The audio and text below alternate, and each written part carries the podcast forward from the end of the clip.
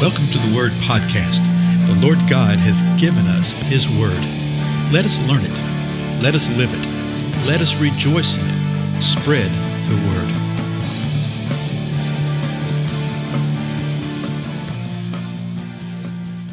Blessings, everyone. This is Dale. Thank you so much for joining with me today on the Word Podcast.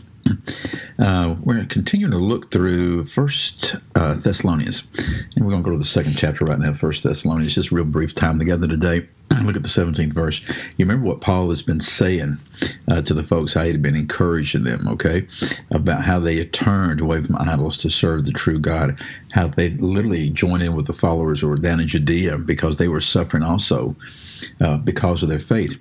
In verse 17, he says this But we, brethren, being taken from you for a short time in presence, not in heart, endeavored the more abundantly to see your face with great desire. If you remember what we saw over in the book of Acts, Paul was with them uh, for three Sabbaths, and then he was literally run out of town. He was not with them but a matter of a few weeks. And what he's saying now is, uh, you know, I'm still with you in heart. You know, we're separated from presence. We haven't seen each other for a short time. And he says, I've endeavored to come to see you. I love this little phrase, endeavored more abundantly to see your face with great desire.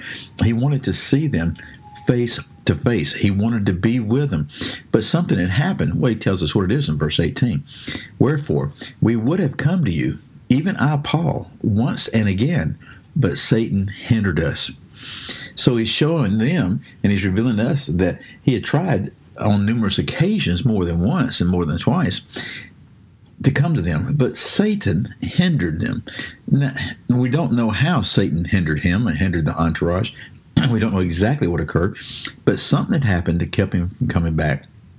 Whether it's just a threat of death if he showed his face in town, which was very, very real, okay, or other things we don't know, but something was hindering. Well, he wants to encourage them. So, in closing out the chapter, verse 19, he says this For what is our hope, or joy, or crown of rejoicing? Are not even ye in the presence of the Lord Jesus Christ at his coming? So what is he saying? He's saying, you know, what is it that brings joy to us? What is it, you know, that uh, we are so excited about? He says it's literally you at his coming. So let me go read this from the New uh, American Standard. It says this For who is our hope or joy or crown of exaltation?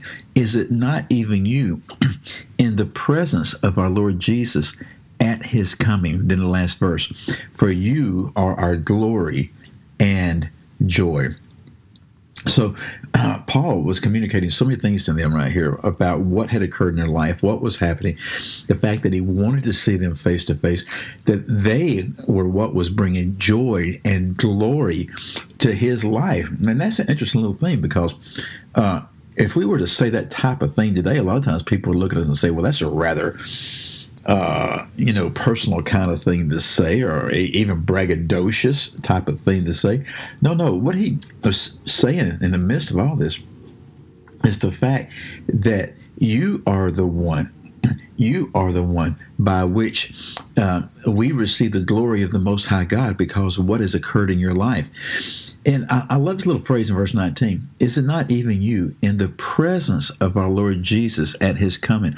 What he was hoping for, what his joy is, what his crown of exaltation was, was them and the fact that they would be with all believers when the Lord Jesus Christ returns.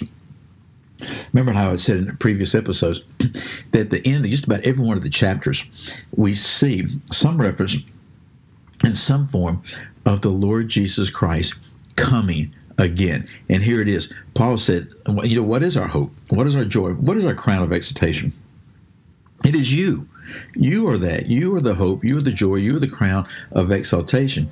We hope in the return of the Lord Jesus Christ, but we, we rejoice because of what He has done in your life and the very fact that you will be present with us when He returns. You know, that really is a, a, an amazing way that we are to view one another and to see one another as the body of Christ. May we do so. Again, I'm Dale. I'll see you again next time. Goodbye.